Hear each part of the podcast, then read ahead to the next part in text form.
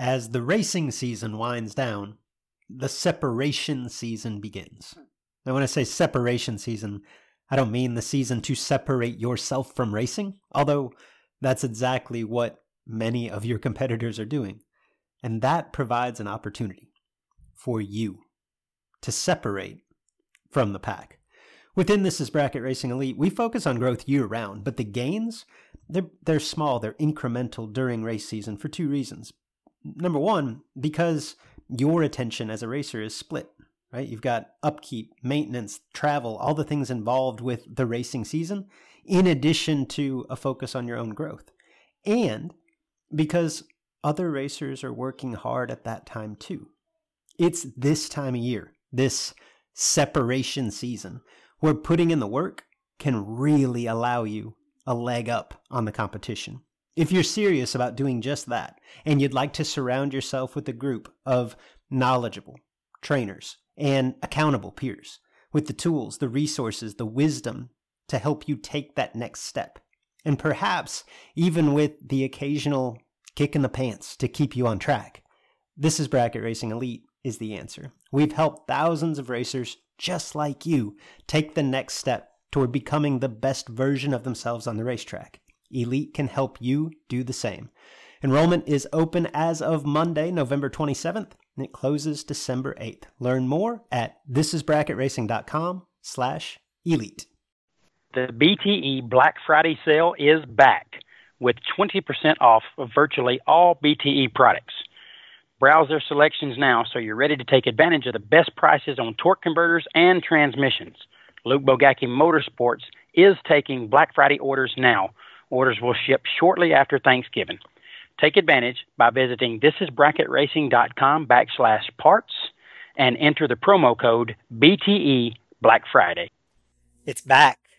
The fifth annual This is Bracket Racing off season practice tree challenge returns. We kick it off December 2nd. It is free to join within the challenge, which will go for two weeks. We will have daily instruction, I guess you would call it. It's basically myself, my co-instructors within This is Bracket Racing Elite, that's Justin Lamb and Kevin Brannon, as well as a guest appearance from 2019 NHRA Stock Eliminator World Champion, freshly crowned World Champion Allison Dahl. In each of the daily presentations, one of us will be detailing one of our own personal practice exercises and techniques. And within that, uh, we will challenge you to participate in the same exercise and share your results with the community. So it's an opportunity to learn, it's an opportunity to improve in the off season, and it's an opportunity to have a little fun. Join, again, it is completely 100% free join at thisisbracketracing.com slash practice. Again, that is thisisbracketracing.com slash practice.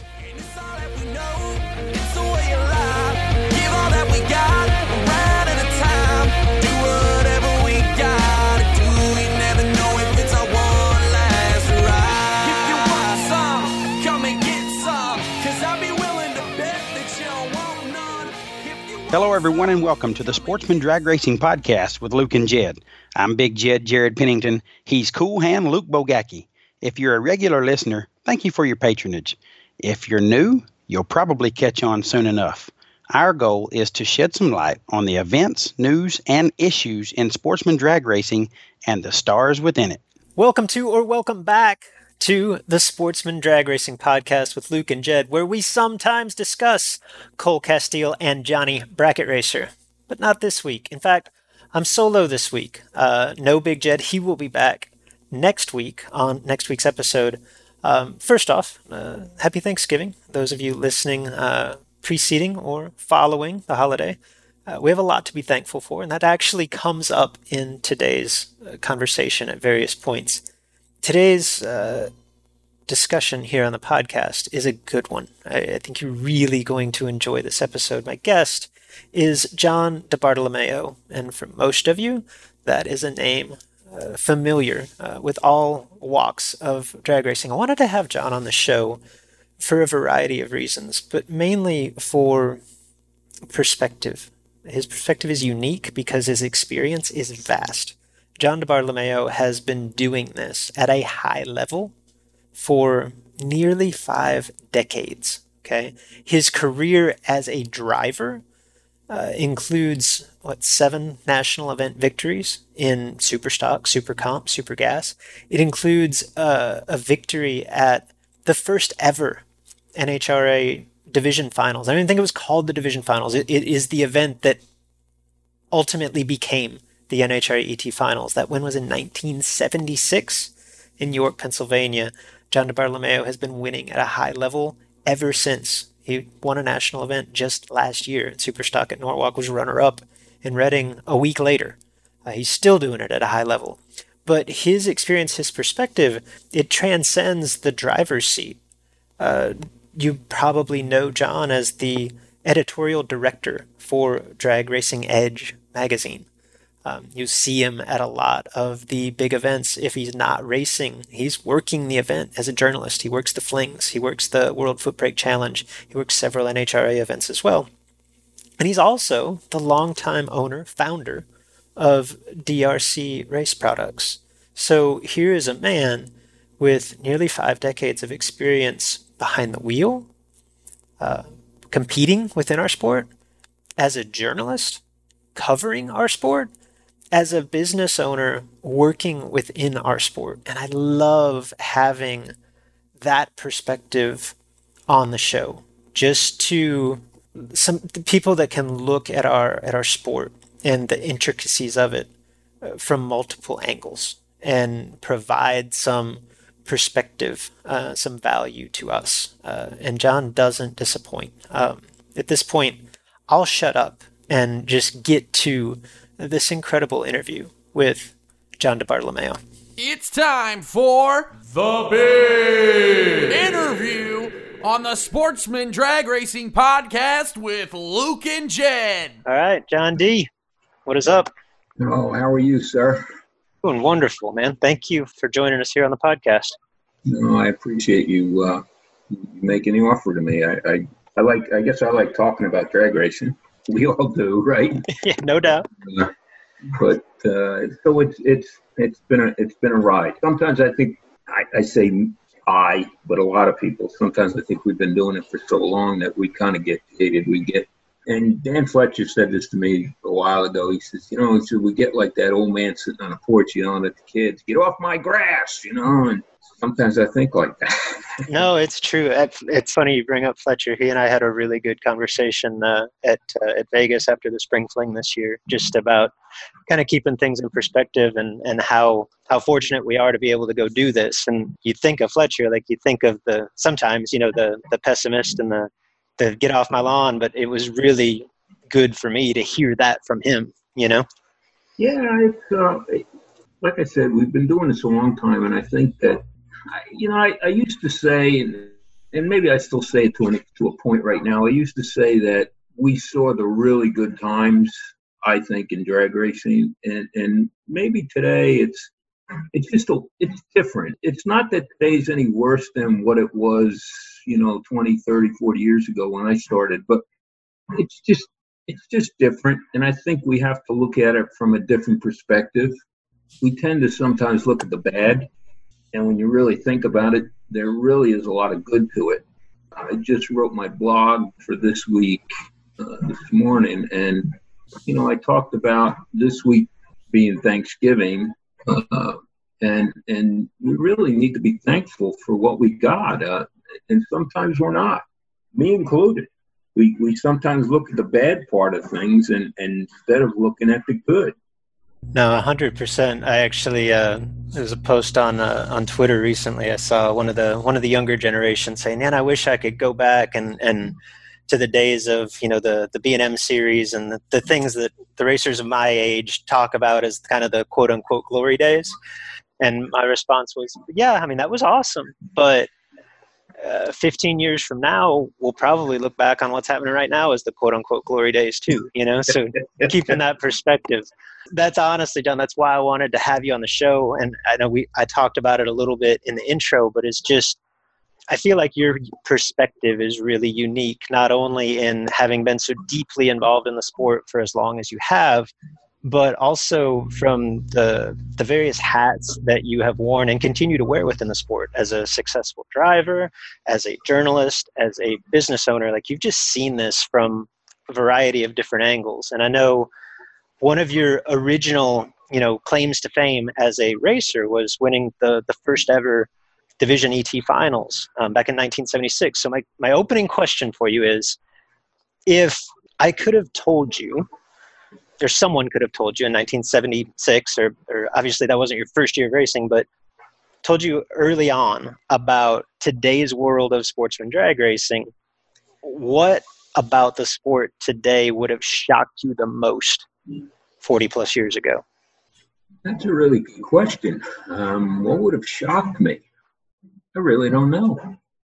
I guess the fact of, you know, 40 years ago, I mean, when I started racing, like a lot of us, we could conceivably think that one day we would be in a pro car, pro stock or fuel or whatever. If you're a good driver, you got noticed. Today, that doesn't happen. You know, obviously, we have some racers, some drivers who have made the the step up, graduated up, Erica Enders, Langdon, those types of people. But for the most part, I think that your everyday person can't make that step.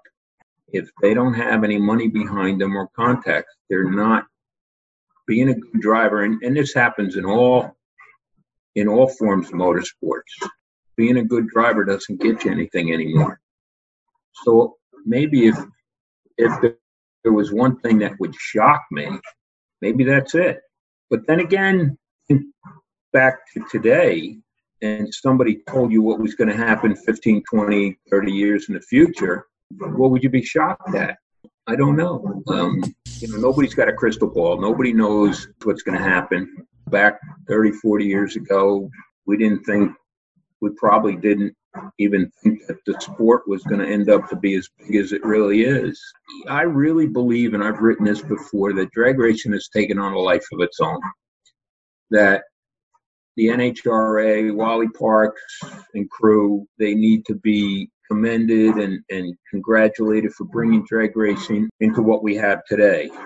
But if they, and I say they, NHRA, PDRA, whoever, if they were to go out of business tomorrow, you'd still have drag racing at. I mean, I live next door to Beaver Springs Dragway, so you'd still have racing at Beaver Springs. You'd have Maple Grove. You know, in you know, in your case, you, you'd have the tracks out there. Drag racing would still survive. You know, back then when we started, NHRA was the biggest. NHRA was this, this. Everybody had to go NHRA. You know, they don't necessarily have to, nor do they they need to today. You mentioned your your blog earlier, and uh, that was another part of the reason that I have you on. Just I, I love going down some of the rabbit holes that you go down, and specific to to what a, what seems to apply to to me and to our audience, like the bracket racing and its current direction and the state of big dollar racing. I know that you get an opportunity not only to compete but also to cover some of the biggest events in the country, and forget 40 years ago, like 10 years ago, would you have ever dreamed all the way across the board that the that we'd be racing for the purses that we're racing for, that there would be so much money involved in the sport, that the level of competition and parity would get to the point that it is today. Like all of it just it's been a a constant progression, I guess, and year by year, I guess it's it's easy to see how one builds upon the other. But you think back to, in my case, just 10, 15 years ago, I could have never predicted where we're at. No, no, there's no way. I mean, I, I went to the first. I forget what they what the official name was. The first U.S. Cash Nationals or whatever Ron Leake held at Byron Dragway back in early to mid '70s, whenever that was, and I think we were racing for five thousand dollars to win, and and you know back then, I mean that was totally unheard of. You didn't, I mean five thousand dollars, you got to be kidding me. And now, when racers, I think probably myself included, when we see a five thousand dollar win race, you know, we kind of have second guesses. We're not going probably, you know, but yet everybody's flocking to these fifties and twenties and five hundreds and millions. But I don't know that that's healthy for the sport. I just have a question in that people are now years ago when when we started in NHRA racing, or we started in the mid 70s, let's say, you had people who were going to their local tracks each and every week. And they were racing because this is what they ran on a weekly basis. They ran super stock and modified and stock eliminator and junior stock and so on. And then all of a sudden, NHRA opened the doors to their WCS meets, which were World Championship Series races back in whenever. And now all of a sudden, guys decided, you know what? I don't want to go to Podunk Dragway and race there now this weekend because next week I can go to the WCS meet at Englishtown or, or wherever, and I can get all this glory and not necessarily money, but I can get this glory. What was the initial draw to that? The the prestige, the, the professionalism, prestige. the prestige. Mm-hmm. You had the prestige. That's why people went. So then what happened is they stopped going to Podunk Dragway. And when they stopped doing that, Podunk Dragway now all of a sudden started losing money. Operator couldn't stay in business. In comes bracket racing. So now bracket racing, he guys were wanted to bracket race and, and he would make out okay. And that's how bracket racing really grew to where it is today. The downside to it is that in the very beginning, and I was around, obviously, I won the very first bracket finals, but I was kind of around when that whole thing was being formulated. And the track operators didn't know what to do. NHRA wanted to bring drag racing, bring bracket racing into their points races. Well, the track operators flipped because they said, wait a minute, wait a minute. And I use the word stole, but I don't mean steal. You guys stole our super stock and comp races and modified races. Now you want to steal our bracket races. It's the only way we can make any money. So that's how the first bracket finals came about because a man by the name of Charlie Cathell, who owned, still owns, US 13 Dragway in Maryland, he also owned a circle track, a dirt track. And I guess he had known that part of the idea of the circle track was that guys would go and race that dirt track each and every week, and then they would qualify for the end of the year to go to Syracuse or whatever, a race a big race. So all the track operators got together and said, hey, this is a pretty good idea. Let's do this. That's how the bracket finals was formulated. Now, flash forward 40 years or so, and you've got all these big time bracket races, these 50,000s and 20s and 500s and whatever. And and guys are starting to look at that and say, well, you know what? Why should I go to Podunk Dragway this weekend and race for a $1,000 to win? When I could save my money and go to Kyle and Peter's Spring Flings or uh, Kyle Riley's SFG, whatever.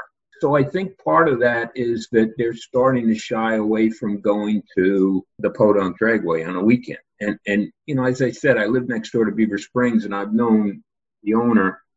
We have a new owner there. This is his second full year of owning it. But I've known the previous owner, the guy who built the track, Beaver Bob, 40 plus years. He was one of the original guys to get involved and get that bracket finals going. Him, Mike Lewis from Maple Grove, Charlie Cathell, I forget whoever else. But in any event, you know, and so being as close as I am to that racetrack and being as close as I am to to the owners, both of them now, the previous owner and the new owner, Mike McCracken, I can see where they're starting to lose cars on a weekly basis.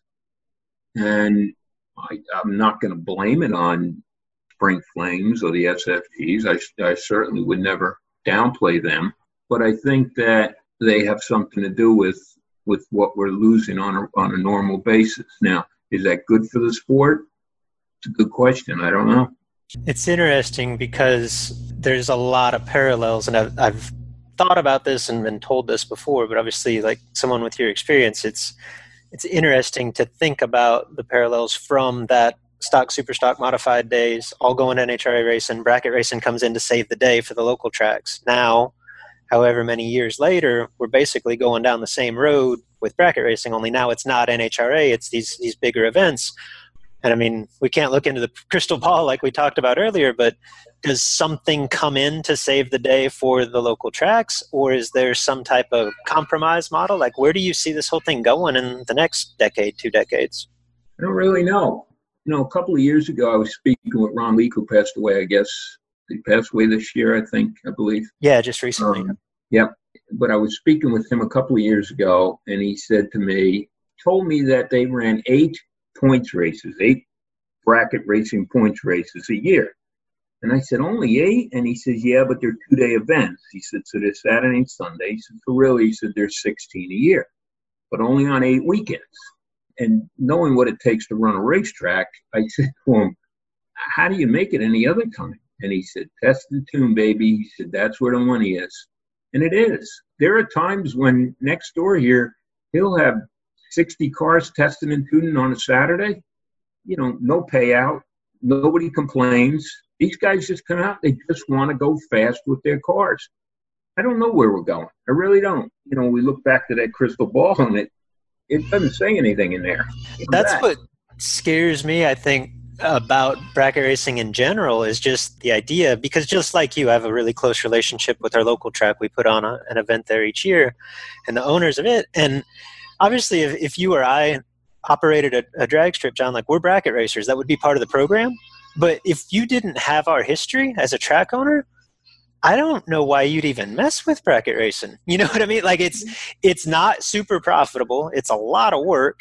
It's the only event that you have that entails a payout and for the most part like everything has to be perfect that you know we're racers we're going to complain about insufficient track conditions we're going to complain about timing system not being perfect whereas the the everyday test and tuner doesn't care you know they they just they don't care and and you know like you said if sometimes i think that that track owners to be a track owner today it takes a lot of guts we have this our track here just got sold two years ago, as I mentioned, and the new owner, Mike McCracken's doing a great job, but he's a racer.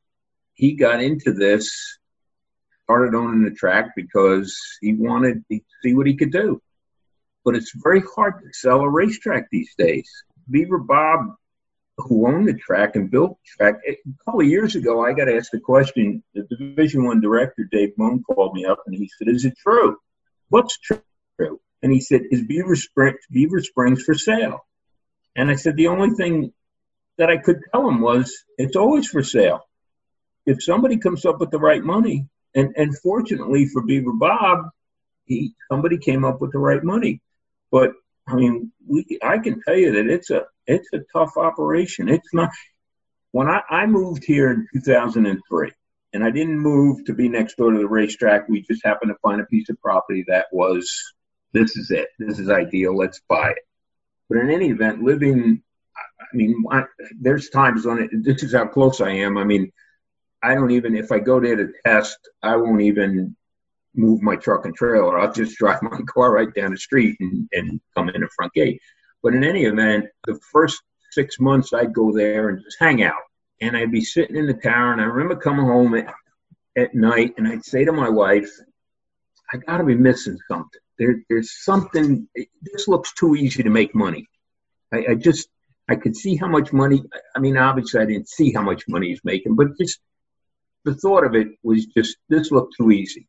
And then about six months into the year, 2003 season, he started having issues. Weather, racers started complaining. He had problems with the noise with the township.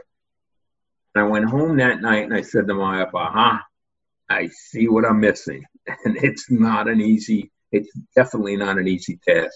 I think that if you asked any track operator, they tell you the same thing, that it's not easy at all. The guys who have been in it a long time, the Steve Earwoods, the the Baders, they still have the same problems, but they do have they got experience behind them. So they got that running start. I've always said to the new owner here, Mike, you know, the same thing. Mike, listen, guys like Bader and those guys, they're having the same problems that you have. Last year was a miserable year for weather. I don't know how many rain, how many days he lost from rain, but the only question I said to him was that, you know, those other guys, they've got experience. They know how to handle it. You don't have that experience in it. Um, I just hope that you're going to be okay. And and he, he assured me he was. And and he is. But you know, think about what happened at Norwalk for the national event this year, where Bader had to call off the, the sportsman racers and send them all home and send all the campers home. Think of how much money he lost on that one event. You know, so it's it's definitely not an easy task. And and where are we going in this sport? God only knows. Truly. With that in mind, and you talk about the the challenges and the struggles of of being a track owner or operator, like what type of advice could you impart to the racer listening outside of just simply having a little bit of empathy and patience with the local track promoter? But I, I think the point or my takeaway from this is specific to bracket racing. Like most tracks probably don't have to do it. So I, I feel like as a racer, just having an open ear and an open mind and working with being willing to work with your track owner is about the best that we could do, no? And, and not just telling them, hey, this is the way it's supposed to be from our limited perspective as a racer, but actually working together to make a mutually beneficial program. No, I, I think you need to look at, at both sides of the fence. You know, as you've mentioned already, that I've been fortunate to be on both sides of the fence, so I guess I can see what happens all too often, and, and not with all due respect to racers, sometimes they don't tend to look at the other side and see just what what happens uh, and see how hard it is. You know, we, go to a track and and we complain because the timing system because we don't get 330 elapsed times and and we get all upset, but we don't know that the track owner has tried his best to to fix the problem and hasn't been able to, and so he does the best that he can with what he's got to work with.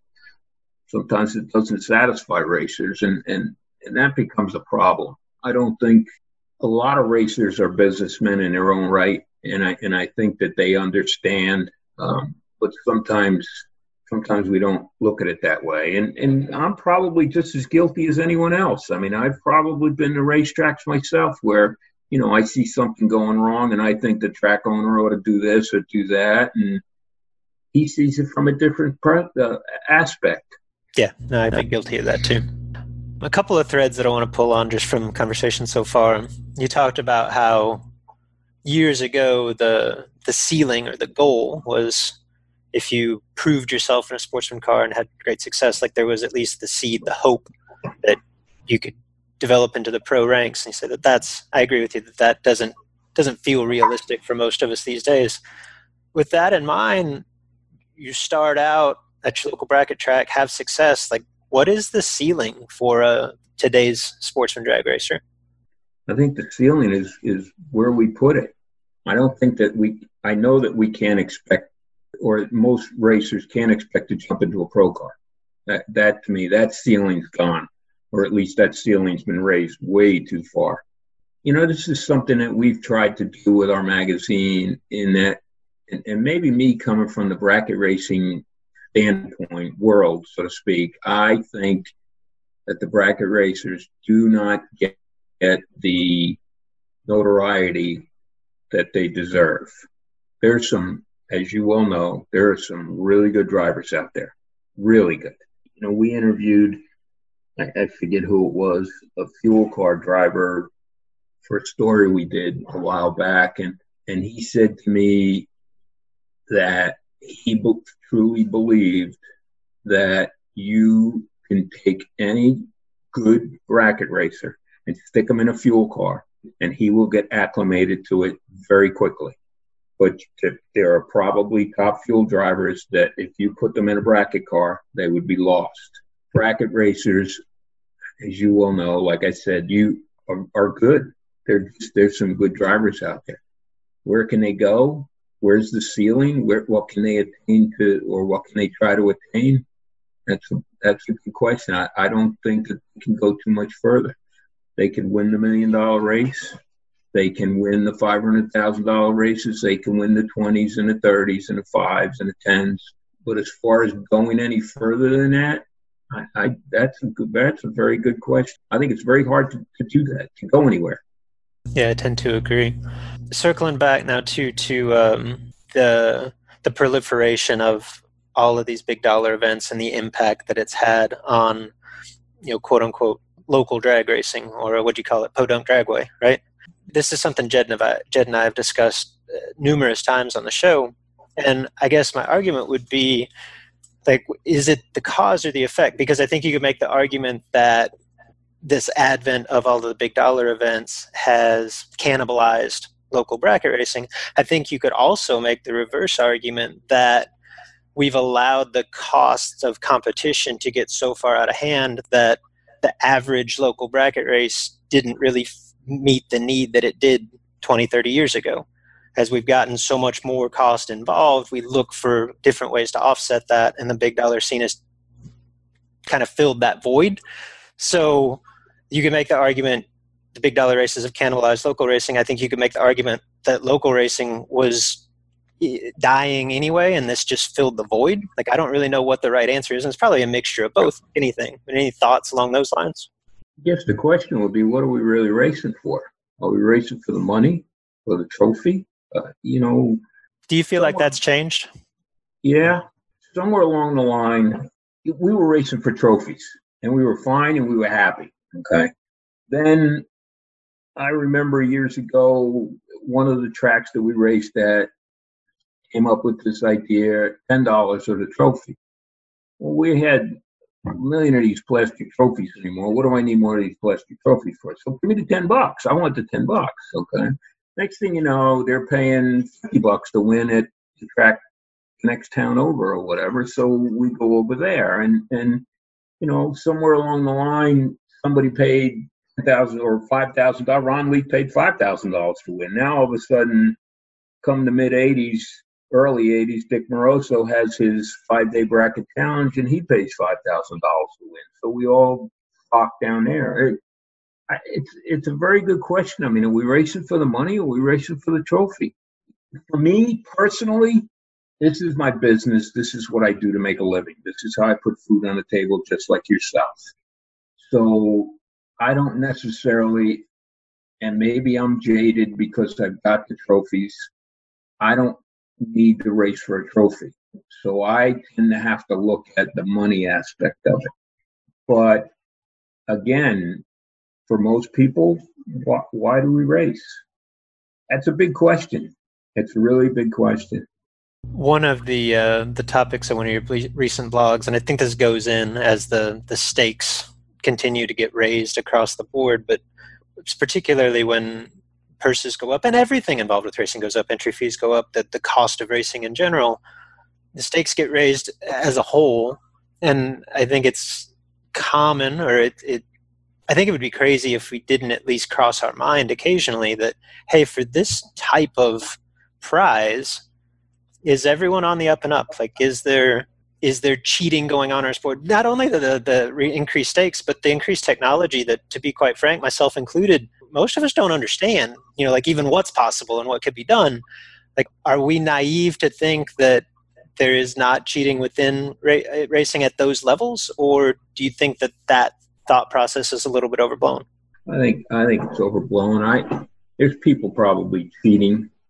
I saw an interesting video not too long ago and maybe it was an old video, and and Ray Evernham from NASCAR or NASCAR racing anyway. He he had a a video where he interviewed some old racers. I say old racers, but race guys who've been doing it for a long time. And, and one of the topics of the video was, what did you do back then to cross the line? He didn't say cheat, but it was what did you do to cross the line? And and to a point, I think we all tend to cross the line sometimes, but I don't think it's as rapid as as people think it is. I don't think there's if there's people cheating, I, I don't know what they could be doing. You and I both know. I mean, we've seen all these big events. We we have this product in our car and that product, and we've seen what's for sale out there, but I don't know what else could be done you know, we always talked about photo cell that could look at the light shine on the tree and release the trans brake when it saw the the yellow light or the green whatever. And and yeah maybe it's possible but I think that what we have today I don't know what could be possible. I, I really don't but I don't think that people are cheating like we think they're cheating.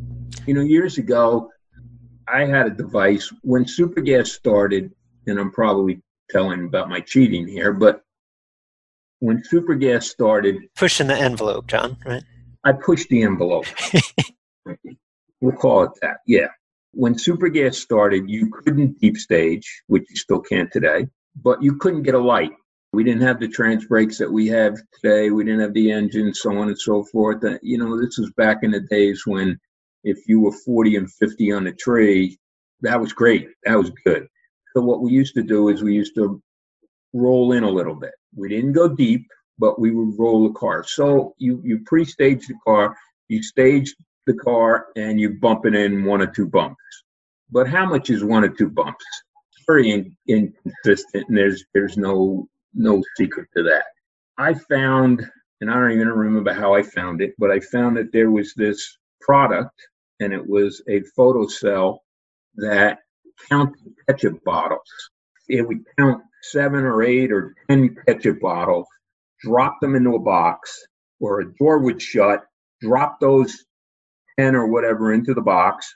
The box would move along, the door would open up, and the next eight or 10 would be counted as it went past this little photocell.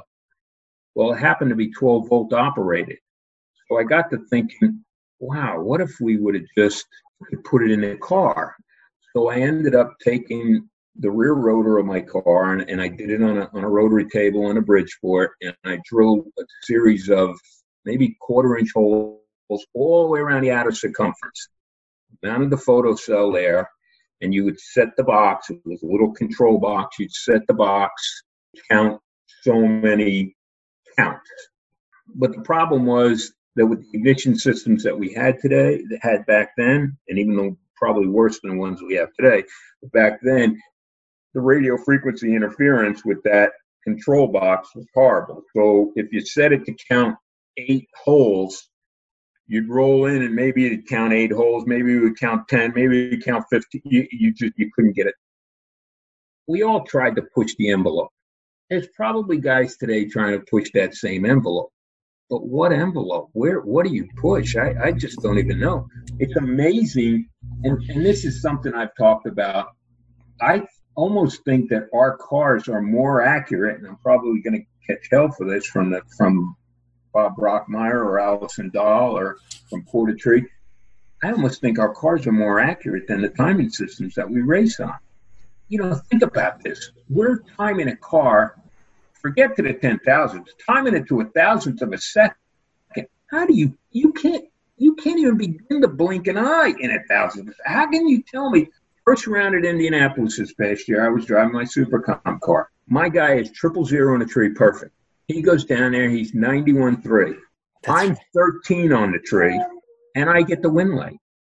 It was a dead heat at the finish line. I mean, it took it out to 10 thousandths, obviously, but it's a dead heat. And all I kept thinking to myself, and I think about this all the time, how much more brake, how much more or more or how little brake pedal, pedal pressure would it have taken for me to lose that race? We're, we're talking thousands of a second. How do you even fathom that this happens? And, and so it gets back to cheating. I mean, I don't. What? How can? What do we do today to make these cars even better than they are? These cars are.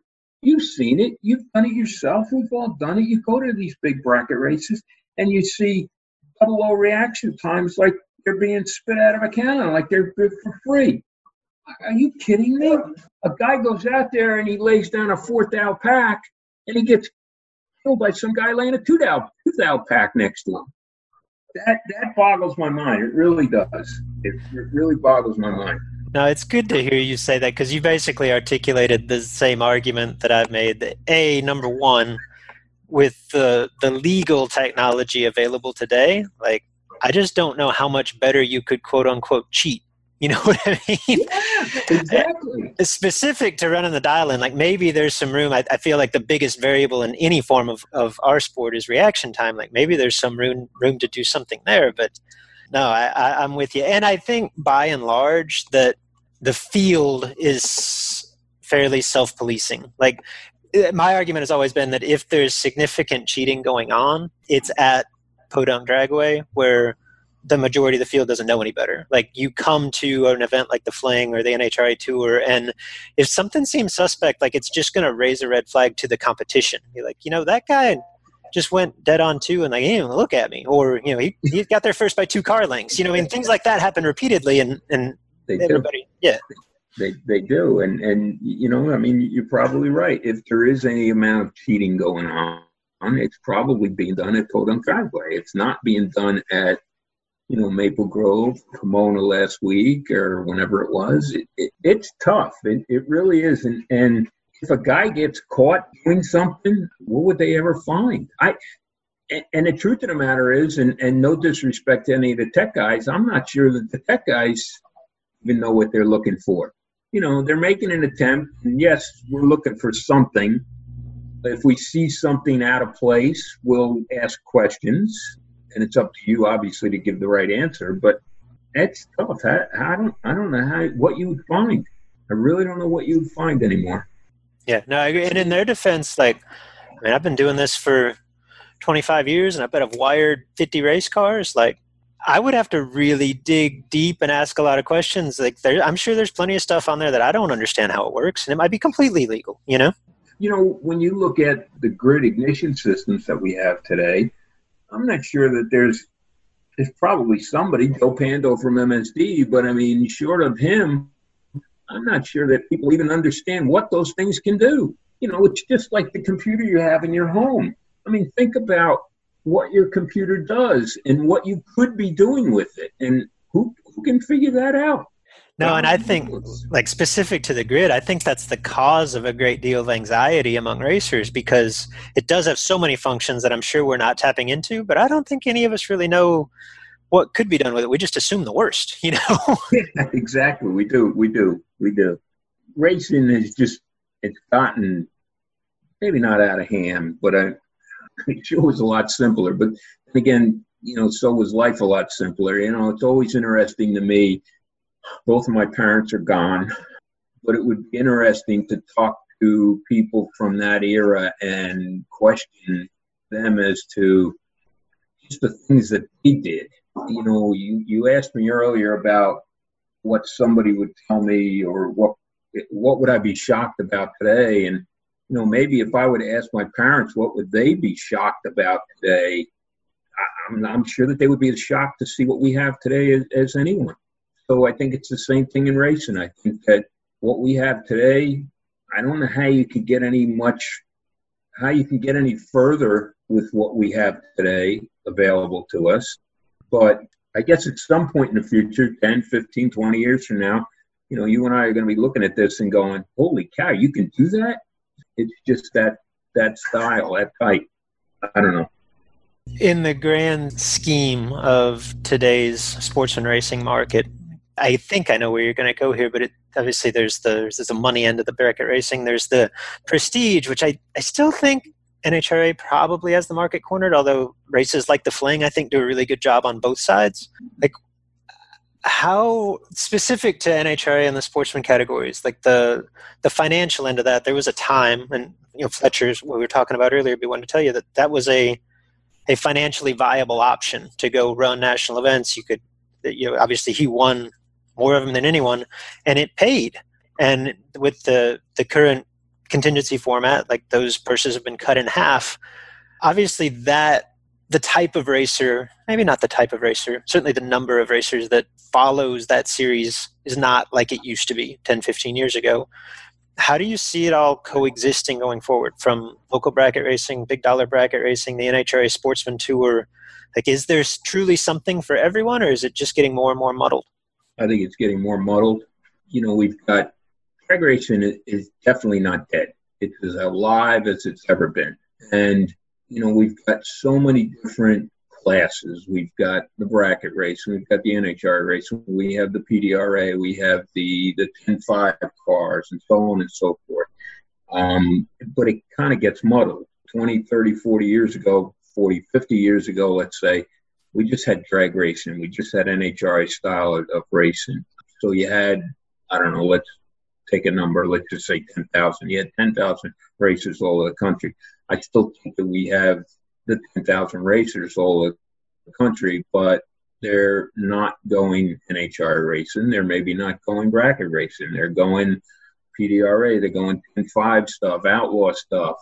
So it's getting a little muddled in that that respect, but it's muddled in a good way. There's nothing wrong with that. I think that sometimes we look at just one series.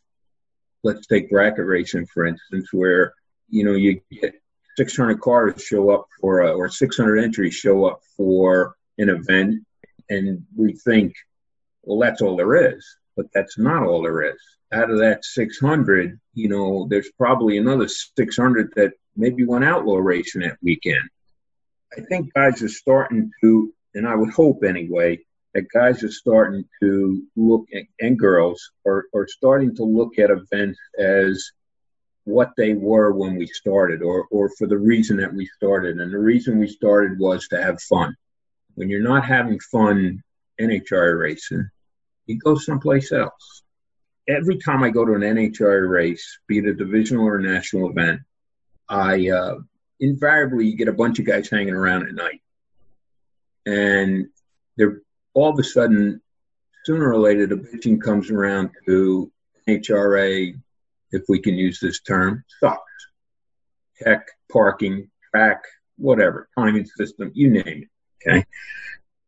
Now I go to the big bracket races, and you get the same number of guys hanging around at night, and their biggest bitch is, oh crap, we ran out of beer. We ran out of propane for the motorhome or for the grill or, or what, you know, because they're out there having fun. And sometimes I think that the racers, and no disrespect to any of them that go to the NHRA races, but I think the racers on the NHRA tour are starting to lose lose sight of the fun.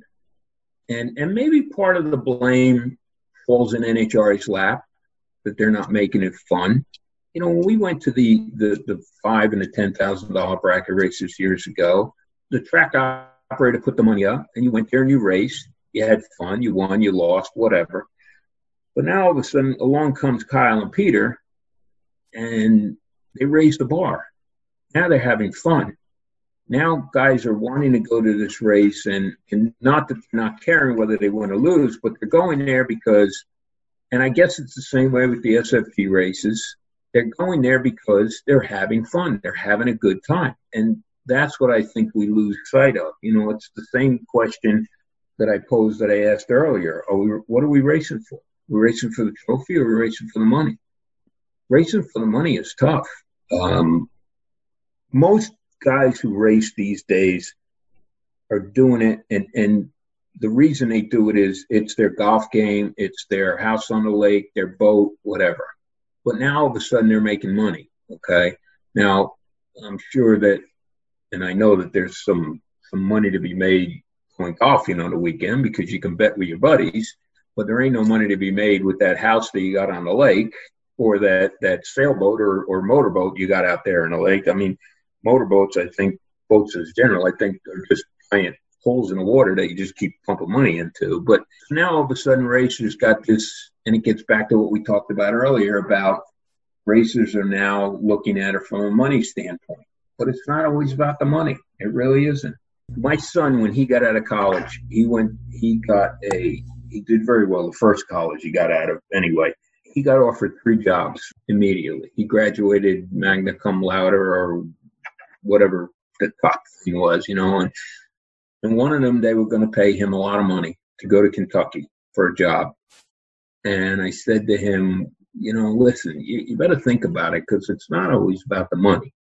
No, no, no. They're they're they're going to pay me a lot of money. I mean, it was, it was signing bonus, moving expenses. It was a it was a pretty big deal. And I said, well, just think about it for a minute. No, no, no. The money, the money, the money.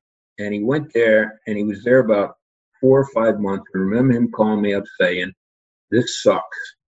And I said, "I told you it wasn't always about money, you know." And, and it's the same thing like you know, when you look at a, a five, thousand dollar, I keep saying five thousand dollar. That really dates me because that's not even a big race anymore. But but a ten or a twenty or a thirty thousand dollar race, you know, and racers are looking at it and they're going, "Wow, yeah, that's a lot of money." Yeah, it is a lot of money. But is the ra- are you going to go there and have fun? Are you going to have a good time? And if you lose first and second round, when are you going to start making money? when are you and i don't mean making money when are you going to start seeing a return mm-hmm. know royce miller who owns MIR, or I don't know who owns MIR now, but Royce said to me years ago that he took a five thousand dollar, and again we're dating ourselves. He took a five thousand dollar to win race years ago, and he reformatted. It was a hundred dollar entry fee. He reformatted the whole payout so that I think you, if you won first round, you got your entry money back. You got a hundred dollars. So all you needed to do was second round losers, obviously, would get their hundred dollars. But what happened was that because of all the restructuring of the money, it only made it two thousand dollars to win on top. Nobody showed up, and no one supported this race. That's right. supported the race. You know, so you know, I mean, we look at these five hundred thousand dollar, million dollar races now, and and thankfully we have this thing called the split, so that at least when you get down to X amount of cars, we'll start splitting the money up, and you'll start making, you'll start taking home some money. I've always said that that a local track operator, if a guy wins, if they could, if a guy wins first round, why don't you give him a pit pass for next week?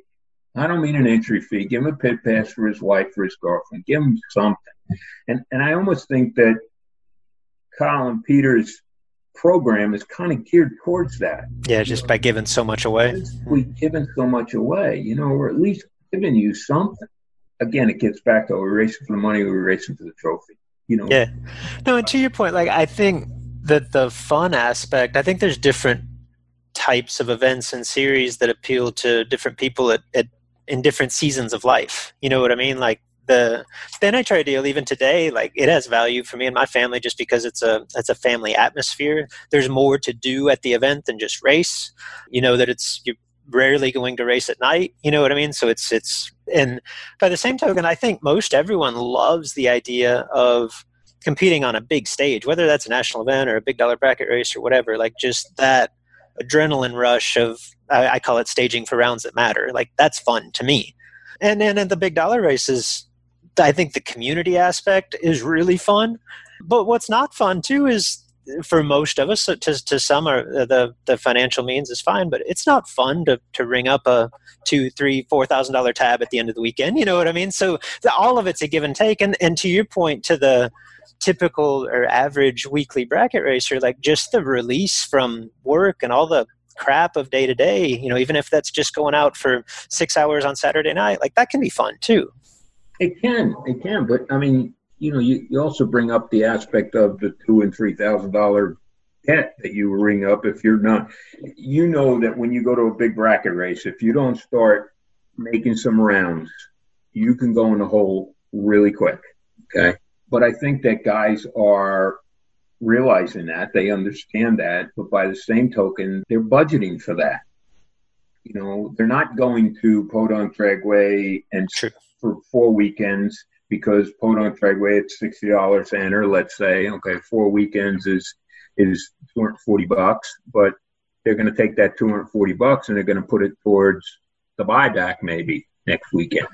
So I, I don't know where we're going. I wish I had the crystal ball, but I don't, and nobody does. You know, I, I know that God willing, tomorrow morning we're going to wake up, the sun's going to shine. The sun always shines tomorrow morning. So anything more than that, you know, I, I've said this that we don't even know who's going to win next week. I think it's written in a big book someplace. Big man upstairs got this book, and he says, "I know who's going to win next week. I've already got it in my book." You know, and I've, I've kidding around said this that, and I think I wrote it, but God willing, if I should ever get through the pearly gates there, I'd, I'd like for him to at least show me that book and show me how many times I wasted my time going to a race that he knew I wasn't going to win, but I went anyway. Now, does that mean I don't go? No, it doesn't mean I don't go. It doesn't mean that, that I'm not going to go with the same attitude. I, I go to win. That's why I go. I think we just need to look at it from the aspect of having fun. Let's continue to do what we started to do. We, we went racing because it was fun yeah, okay, it's, it's fun to go fast. It's fun to, to beat your buddy, but it's also fun to sit there and hang out with your friends. I live next door to Beaver Springs. I've said that a million times. I don't go there and race because I'm usually involved going somewhere else. I'm, I'm traveling to go to another race. And should I get an off weekend, truth of the matter is, I'm not sure I want to be next door to a racetrack. You know how it is. So, but on an off weekend that I do decide, hey, you know what, we got off next weekend. Let's go. I, will usually travel someplace to another racetrack because, and, and I'll use the, the term, I would go to Numidia, which is an hour away from me, because the people who race at Numidia are the people that I grew up with. They're my friends. Not that the people at Beaver Springs aren't my friends. They are my friends, but I don't know them the way I know my friends from 40 years ago. These are the guys who are going to Numidia. So I go to Numidia. I, I go there to have fun, to be with my friends.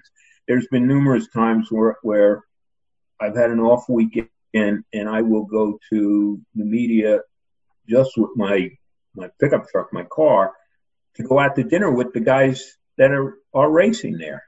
It, it's friends. You know, the friends that we've made over the years, it's just unbelievable. It, it, it really is. And to think that we've met people from all over, in some cases, the world, it, it's amazing to think like that. You know, we're not normal. And I say normal in the sense that, in my case anyway, I don't have a, a an eight to five job and work Monday through Friday. You know, that was my parents' life. They were not, while my father was somewhat of a mechanical gearhead type of guy, he wasn't a racer. He worked his eight to five, two weeks vacation a year, so on and so forth. That to me is normal. As racers, we're not normal. If we do have that eight to five, usually come Friday afternoon, when we do get home, it's to load the truck and trailer up and because and to drive all night long to go to a race somewhere and we're going to race and and come Sunday night, win, lose, whatever, we're going to get back in that truck and we're going to drive home because we need to be back home Monday morning for work. Sometimes I don't believe that the powers that be in our sport understand that fully. And, and I think that that sometimes has a, an effect on on what we end up doing. Yeah, no, that's a good point. I'm uh, I'm curious. I want to pull on that thread a little bit more. what uh, and the simple question, I guess. Every we don't live anywhere close to each other, John. We got to be seven, eight hundred miles apart, and seemingly, when I go racing, you're there either as a competitor or you're covering the event. Like, what is your what's your event schedule look like on a regular basis? I, I mean, last year and we're not done with this year yet, but last year, and I got a calendar hanging on my wall right behind me, and, mm-hmm. and I marked off the days I'm away. Days I didn't sleep in my own bed, and I don't mean, you know, my motorhome is my own bed, but I don't count. When I say my own bed, it's it's my bedroom, sure, you know, in the house. But I mean, last year I spent 129 days on the road somewhere. Um, I'm sure you're the same, or probably close to it if you would account. This year, I'm probably looking at, I haven't counted yet, but I mean, I'm probably looking at about the same. But I enjoy it. It's, this is what I, you know, and here's the thing, and, and, you know, sometimes I, I say, well, I wrote this before. I guess I've wrote a lot of things, so sometimes I re- I'm repeating myself. But you know, somewhere along the line, they said that if you do what you love, you'll never work a day in your life. That's not true. It's still a job. It's still work. You know, it, it's fun, it's enjoyable, but it's still work. Do I get up in the morning and go, oh man, I don't really want to go to work today? No, I, I get up in the morning, I'm excited to either go into my shop and work or come to the office and, and write something or with all due respect to people who dig ditches of feet digging ditches for a living. I enjoy myself. I have a good time you know, or I try to anyway. But it there's a cost involved in it too. You know, I sometimes think back, or I wonder anyway, if 40 years ago, had I had a real job and and saved money and and you know go on the two week vacation a year, and would I be any different? And I think to myself, you know what? What would I be doing for fun? This is enjoyable. You know, racing is is is fun. I, I don't know what else. I, I play golf, and the problem I have with playing golf is that number one, I feel bad when I'm golfing that I should be working. You know, if it's an 18 hole golf game, it's it's a four hour a day that I probably think I should be working in a shop. And the second problem I have with golf is that I suck at it. So, but you got to get away. You you gotta you, you got to get away sometimes. But I don't mind working. You know, somebody said to me, my brother, who was a colonel in the Air Force, you know, and he was that normal eight to five guy, and and you know, God bless him. He's not retired now, but he is. Uh, he's close. He said to me one day, he says, "Are you gonna? When are you gonna retire?" And I go, "I don't even know what that word is." I said, "Retire." Oh, wait a minute. I said, I do. I put new tires on the trailer last week. That's retiring, isn't it? I enjoy working. And, and I think racing has done that for me. It, it really has. I don't know where I go from here. I really don't. But I know that I, I don't, God willing, I hope I don't have to retire because we enjoy it. And that's what I think racing's all about. You know, you got a lot of, you got a number of racers today who did very well in life. Either they own their own business or they invested wisely or they saved wisely. And now they're getting into their, I don't like to say twilight years. Maybe I should just call them AARP years. But now they're able to go out there and have some fun. And they're out there and they're enjoying themselves. And that's what racing's all about. Racing's all about going out and having fun and enjoying ourselves. I don't know where we go. I don't know where it's going but I think that we need to enjoy every day. You know, what do they say? Enjoy every day like it's your last. God willing, I hope it ain't my last typically uh, when we have these conversations on the podcast we end with a, a, little fun rapid fire segment. I want to change it up just a little bit for you john because i, I want to continue to capitalize on this wealth of knowledge and perspective that you have. So typically we change these up a lot. I'm going to keep it all racing related. I, have I've seen i've seen them. I've heard some of them. Okay and i won't limit you to just the the one word answers if you want to expound on any some of them are a little bit more detailed. But first question would be uh, if you could and let's i guess let's keep this as a as a racer as a competitor yourself. What would be the the mount rushmore accomplishments or events to win over maybe the course of your career? Not necessarily that you've won but if you could put any four events like what would be the the keynotes to the unbelievable career? I don't know. I don't know that 30 or 40 years ago or whenever i started that i ever thought that i would get to the point I'm at today. I guess if you want to talk at it like a bucket list, you know, we just interviewed Frank Aragona Jr. for our champions issue, and he said it has always been on his bucket list to win Indy. And he's fortunate enough this year to win Indy, and so he crossed it off his bucket list. I don't have a bucket list. I really don't. I, I mean, I've been fortunate to win races on a lot of different levels to be inducted in the Hall of Fame, which really makes me feel old. but you know, I, I just I'm happy doing what I've done. I don't know what that Mount Rushmore would be for me. I really don't. Okay.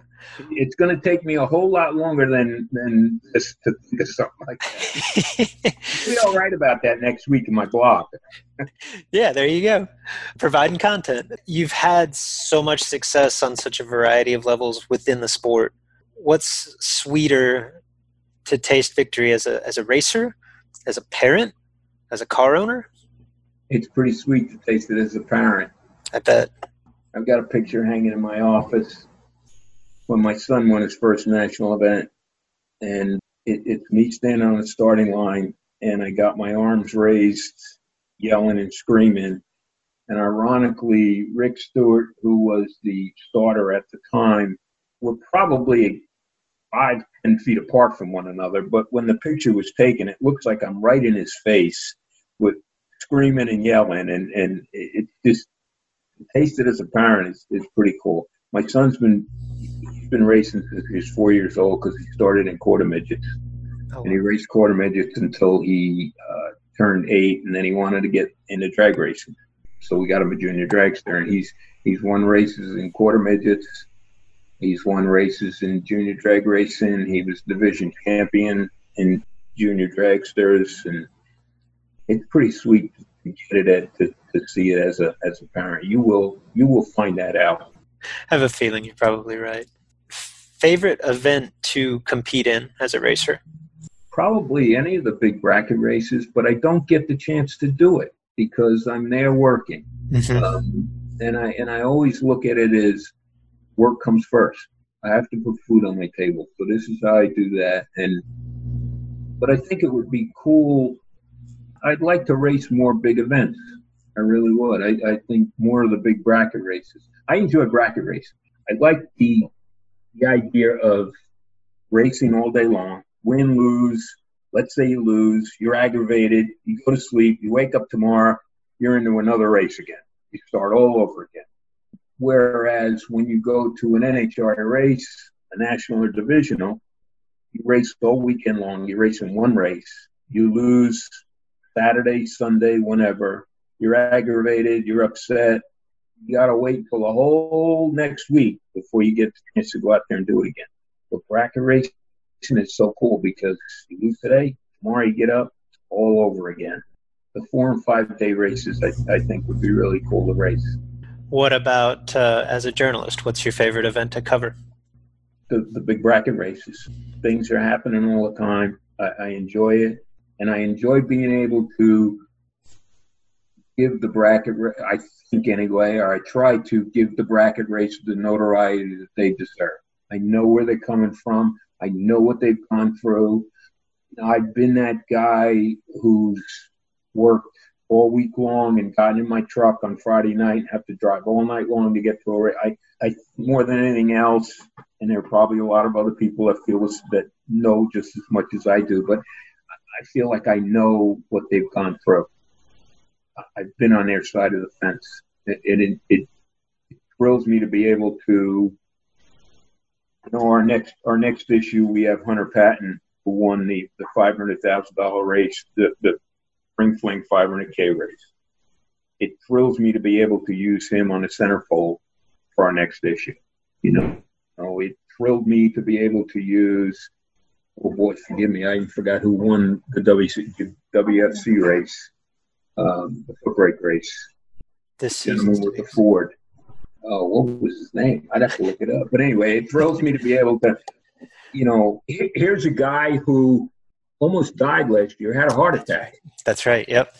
Okay, had a heart attack at the track. I mean, I spoke to him and, I, and he told me the story, and I'm amazed. I mean, he was a guy who was, I say, dead to rights, but he was the rights, you know.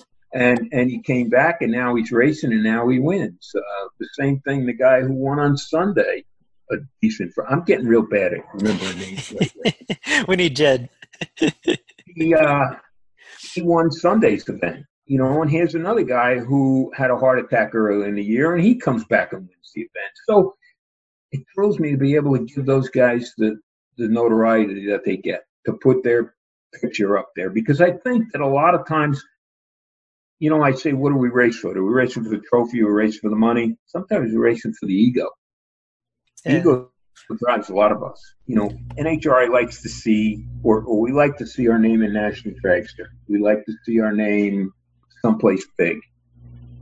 We had started another magazine a couple of years ago, and they hired a managing editor for the magazine. The managing editor pretty much he would just look over your stories of what you were doing and he would make comments one way or the other, but he wasn't a racer, had no racing experience whatsoever. And I had published and wrote the story as it was. It was a race results, and I listed all the names of the people who won Friday's winner, Saturday's winner, runner up, so on and so forth. And he said to me, ah, we don't need to put that in there. I said, Are you kidding me? No, no, no. We need to put that in there. People want to see their name in print or they want to see it online. They want to be able to see it. That's the ego that we're racing for.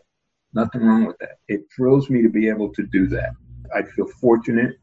Thank God I'm in the position that I'm in, in that I can do that when I can.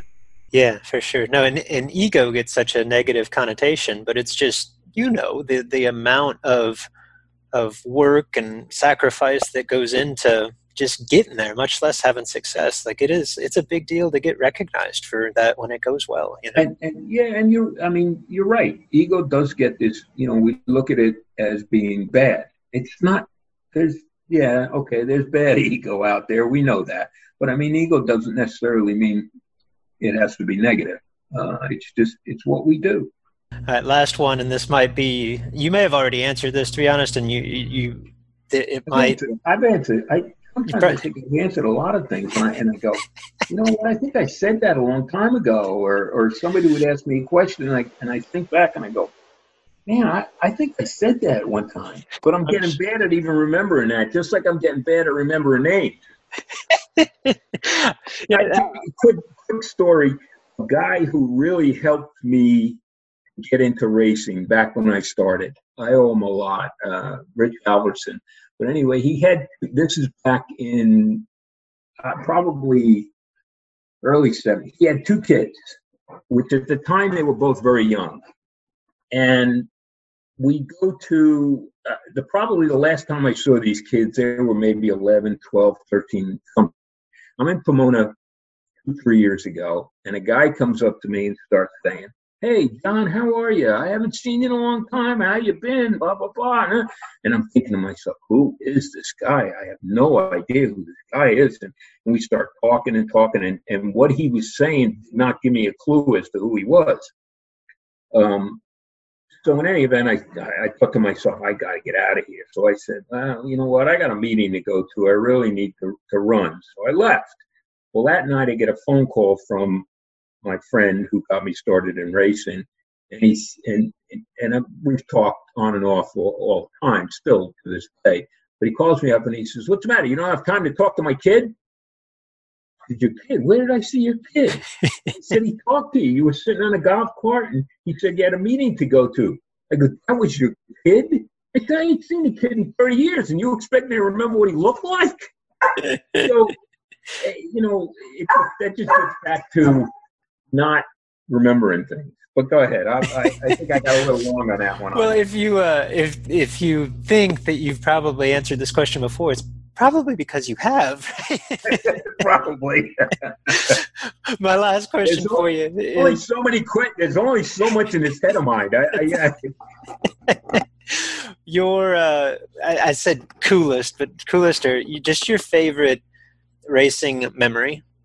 Racing that first bracket finals at York in 1976.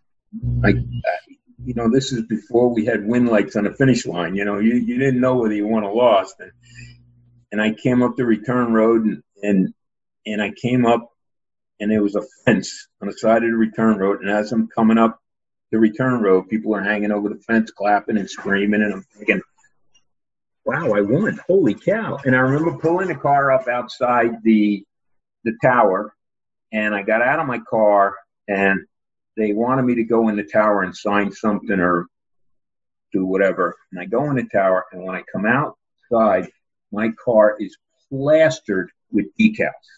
I have no idea where these decals came from. And and I and I looked at the and I'm like, you got to be kidding me. And I said to my buddy or one of my friends, I said, where are all these decals? Oh, we were pulling them off other people's cars, and we were just putting them on your car, contingency. And I'm like, oh my god. We also got a case of champagne that night, and it's all gone except for one bottle, which I still have because when I brought it home, my mother taped a copy of the check to the bottle, and I still have that bottle sitting on my on my trophy shelf. And it, that was a cool that was a cool night. Now flash forward to this year at Norwalk, the Norwalk National event, and I win Superstock again whatever reason, no win lights on the finish line. Oh. I have no idea if they were broke or whatever, but every round and everybody kept saying, hey, there's no win lights down there. You had to come up the return road, and you're coming up the return road, and there's a fence on the side of the return road, and people are hanging. And I'm not knowing whether I won or lost. People are hanging over the fence and clapping and screaming, and I mean, it, that to me likened back to 1976 for me. Wow, talk about bringing it full circle, huh? It, it really, it, it really did. It, it was just, it was a cool time. You know, we we used to have a lot of fun. I don't sure. know. The, I don't know that we still have as much fun. We look for it, but but it gets back to having fun. John, uh, thank you for your time and and insights here on the podcast, and just and congratulations on your body of work as a whole.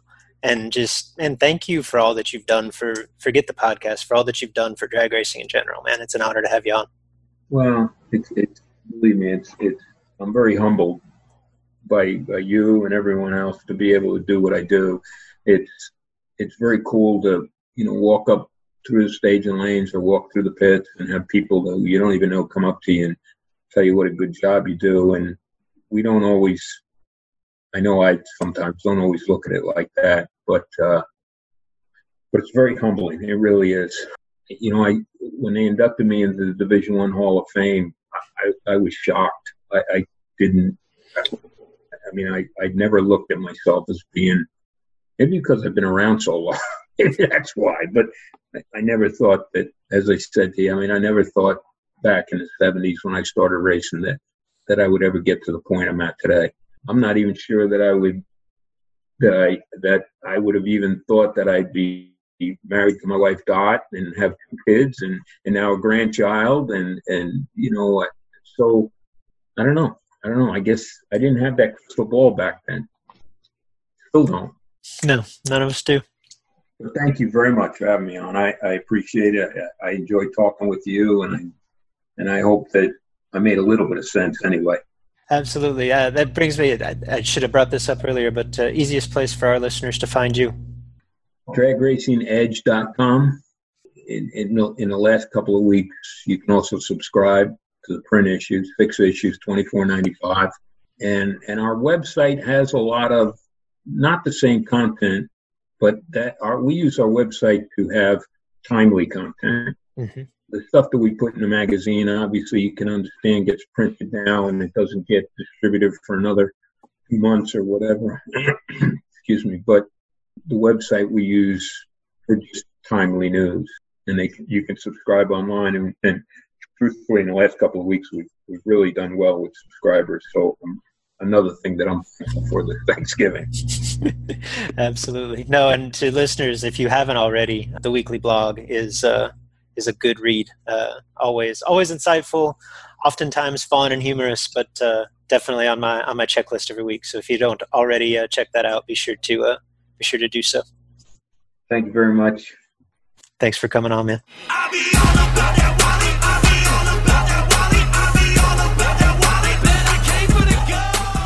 Let's take just a minute to discuss motorsports insurance, specifically Larice motorsports insurance. If you're anything like me, you know of someone, uh, whether it's a friend, someone within your racing family that has lost everything, whether that be through or everything racing related, whether that be via fire or theft, highway accident, on track accident. And if you're anything like me, you've also realized that you have a significant portion of your net worth tied up in your racing equipment. Maybe more than we would like to admit, right? This is, after all, our passion, and it can become a bit of a money pit. What you may not know is that there are options to insure your racing equipment, race cars, trailers, support equipment, both on the track and off, and that doing so is not as costly as you might expect. To do that, for me personally, I chose Larice Motorsports Insurance. They're a great company offering an excellent product and they stand behind it. Now, I've been so impressed with Larice and their commitment to excellence in this regard that we've partnered with them through thisisbracketracing.com. Our own team member, Ashley Thompson, is a licensed broker for Larice Motorsports Insurance if this is something that you would entertain that you would like to know more about and or get a quote for your particular op- application contact us. Go to thisisbracketracing.com slash get a quote and Ashley will get back in touch with you. Again, that is thisisbracketracing.com slash get a quote. Do you want to become a better racer? Are you interested in expanding your knowledge of our sport? If so, thisisbracketracing.com is the place for you. Thisisbracketracing.com houses well over 300 training resources on literally every topic that you could imagine as it pertains to sportsman drag racing. We have trainings dedicated toward improving reaction time, toward uh, sharpening your skills at the finish line, toward increasing your mental game, uh, tech and torque converter, carburetors, you name it, and much, much more. Best of all, on your first visit to thisisbracketracing.com, we award you with one training of your choice for free. Again, that's the best part. It is your choice. So, whatever it is that you are interested in and want to focus on, we have a training for you. It's yours for free. To check it out, just go to thisisbracketracing.com and click the Start Here button on the homepage.